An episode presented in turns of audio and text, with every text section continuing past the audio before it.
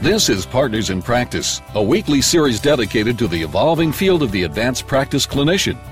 Here is your host nurse practitioner, Mimi Secor. There are an estimated 1.8 million women veterans living in the United States today. 230,000 women have served in Iraq or Afghanistan. 15% of active duty military are women. An estimated 22% of female veterans have experienced sexual trauma while serving in the military. One in 10 female soldiers has a mental health injury or problem. And women veterans are twice as likely to be homeless than their male veteran peers. You're listening to ReachMD, the channel for medical professionals. With me today is Dr. Yvette Petty, nurse practitioner who works at the VA Medical Center in Battle Creek, Michigan, where she provides primary care and women's health services to female veterans. And today we're discussing the challenge of meeting the healthcare needs of women veterans. Hello, Dr. Yvette Petty. Welcome to ReachMD. Hello, Ms. Secor. So, over the eight years you've been working as a nurse practitioner in the VA system, how did you become interested in the women's healthcare needs of female veterans, Yvette? I came to the Battle Creek VA approximately eight years ago. My background was public health and women's health. And after 9 11, I felt a calling. And as I entered the VA system, I entered as a primary care and disability examiner and was noticing the influx of women entering military service and combat and presenting for care. A colleague of mine who is a director at another facility at this time initiated women's health services here quite some time ago and kind of handed the torch to me to expand our services. What I've done as these women present, we are trying to streamline the process of care. I was finding the care was fragmented. Often women were requiring more than one visit to get primary care needs met. And we have, are working with our VISN leader and our women's program manager in primary care divisions to incorporate the care in the encounter and have been able to develop a templated note. We use electronic medical records, which makes the encounter a little bit more encompassing. You've been way ahead of us on electronic medical records, and you certainly always carry the torch in terms of being forward thinking in healthcare and as a nurse practitioner, Yvette. Can you briefly describe your local VA medical center? How large an area do you serve? Do you have satellite clinics? Help us sort of visualize where you're in the midst of. Our facility sits approximately halfway to a quarter of the way between Battle Creek, Michigan, and Kalamazoo, Michigan. We are on about a 250 acre campus. We have four satellite clinics that are served by our facility, and this includes an outpatient clinic in Lansing, an outpatient clinic in Grand Rapids, outpatient clinic in Muskegon on the West Shore, and an outpatient clinic in Benton Harbor. Currently, we serve 21 county catchment area for our women veteran population. Currently, there are 22,000 women veterans in these areas. Now, that is differing than the number that are currently enrolled for care, and as we talk, I will explain that throughout. We service primary care to not just women but men as well. We are also designated as a neuropsychiatric facility, and I work for the medical service that provides outpatient and inpatient care to those presenting for primary care. What are the demographics of the women seeking care at your facility, and how does this compare to the national demographics? It is estimated by 2015, 10% of the total veteran patient population will be represented by women. This is at a national mm. level. Currently, our current demographics are as thus we serve the majority of our women are between the ages of 25 and 64 years of age. Now, this can vary by facility and locality and also designation of the facility. For example, some VA facilities are designated as polytrauma centers, some are designated as community outpatient centers, which are based out of a larger hub. So the word's gotten out that you've created this great women's health care service in the midst of your primary care service, and they're they're coming to see you, Yvette. We've come a long way, and we've got quite a ways to go, but we're moving in the right direction. It is a collaborative effort. We have every facility, main facility, is designated with a Women's Veterans Program Manager. And this person is very integral working with primary care and all the services to get the word out there. They work with our Department of Defense. We often hold welcome home rallies, if you will, and health education screenings. Seamless transition team is a term that we have at the VA to help veterans in general transit from the military and combat theater environment retransitioning back into home. And then also on the military side, they've begun to hold TAP classes that help our enlisted men and women know about these services. We've heard in the news about the statistic of only 37% of the 144 VA medical centers having a gynecologist on staff. How is the VA system responding to the growing needs of the female veteran population in light of this shortage? And what is your role and what are you doing in your system? In response to the growing need for women's services, what most VAs, for example, our VA, we are the central housing for the west side of the state. We have a collaborative agreements with community-based providers as well as designated VA providers. We don't have a staff gynecologist per se on our grounds, but I do have consultation with a staff gynecologist from the University of Michigan who is joint appointed out of the Ann Arbor VA. Also, we fee base gynecological service if it goes beyond the realm of what the women's wellness provider and primary provider can offer. And also, obstetrical care is fee based out. This term fee based means that we basically refer an open referral for that woman to be evaluated by a gynecologist in their catchment area. If you're just joining us, you're listening to ReachMD, the channel for medical professionals.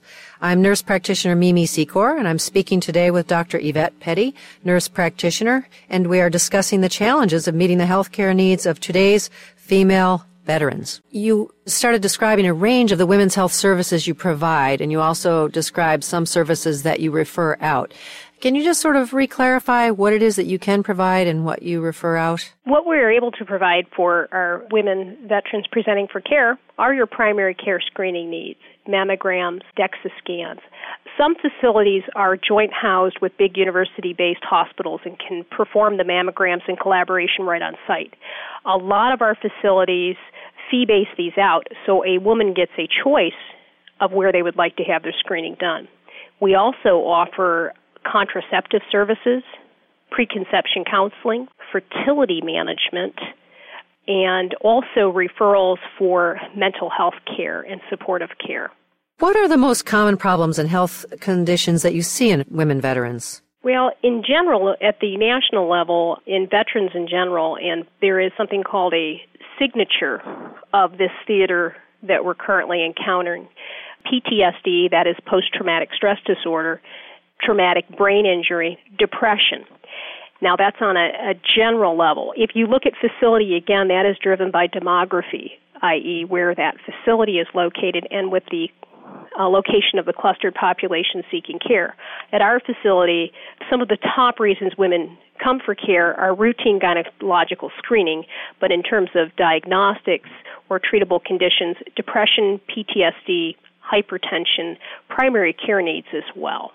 How common is PTSD in women and does it present differently in women than in men? That is an excellent question. PTSD can occur as a result of a combat or non combat incident that may have occurred during a veteran's service time, before, or after. And it is fairly common. However, we are still looking at ways to capture incidence and prevalence because PTSD does not always manifest close to or proximal to the time of exposure to the stressful e- event.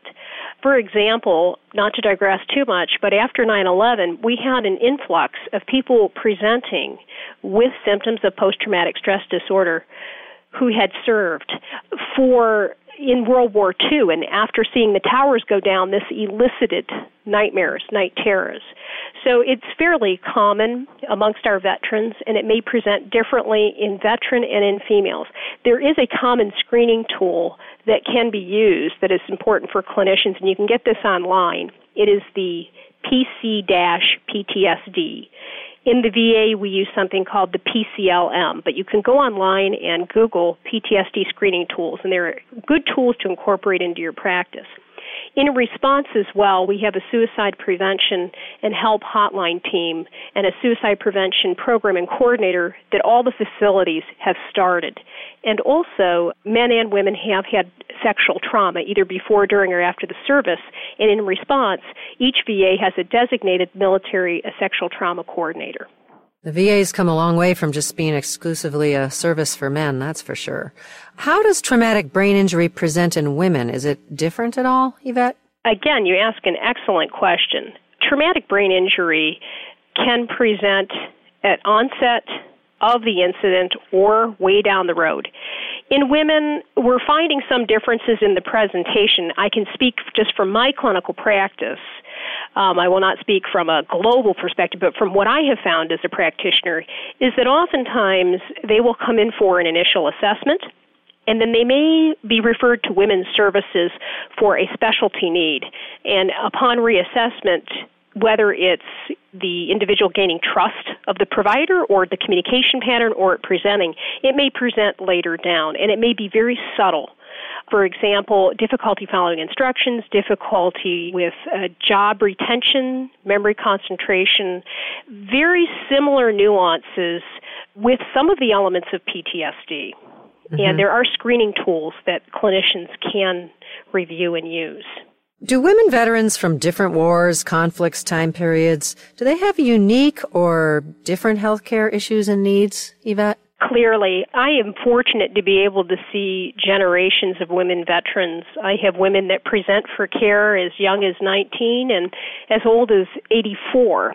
Depending on when a woman served and depending on exposure, was it combat or time in locality depends on their needs. For example, there were several women that served in Vietnam and served as nurses and in the periphery of combat or the aftermath of combat. And they are at risk for the very same exposures to Agent Orange to post traumatic stress disorder. Women during peacetime may have had non combat injuries during training, and we address those. And then again, the theater that we're currently encountering with Iraq and Afghanistan, the signature or hallmark injuries, the PTSD and post traumatic stress, and the TBI. TBI has been the most critical quote visible versus non-visible wound it's very subtle you, it's something you necessarily can't see but it's been the signature so yes there are differences how can you advise community providers to help female veterans access the VA system? One good way, being uh, the age of computers, is going to the VA's website, www.va.gov. And they even have a locality on Facebook or Twitter. VA does. Oh and finding out about programs and also identifying who the enrollment officer is and or the women's veterans program manager and those are great places to start people to talk to because it's a big system and there's many services available that community providers may not be aware of and yet they're presented with women veterans presenting for care in the urgent cares the emergency departments their private practice and if right. the women veterans need care and don't have resources for care, the VA can assist. What's your optimal model of care that you're looking to provide to female veterans? The optimal care is less fragmentation and more streamlined care and consideration of care at the primary encounter. And also superimposed in that, the special nuances that that particular female veteran was faced with. What was her exposure? What was her theater? What is her worldview? That is very important for community providers because if you don't ask, they don't tell. Right. Well said. Thank you so much, Yvette, for helping all of our veterans, particularly our women veterans, and for coming on the show today. It's been a great pleasure talking with you today, and I always learn so much from our discussions. Thank you very much. Thank you. You've been listening to Partners in Practice on ReachMD. You can download this program and any other program in our library at ReachMD.com. You can also follow us on Facebook and Twitter. Thank you for listening.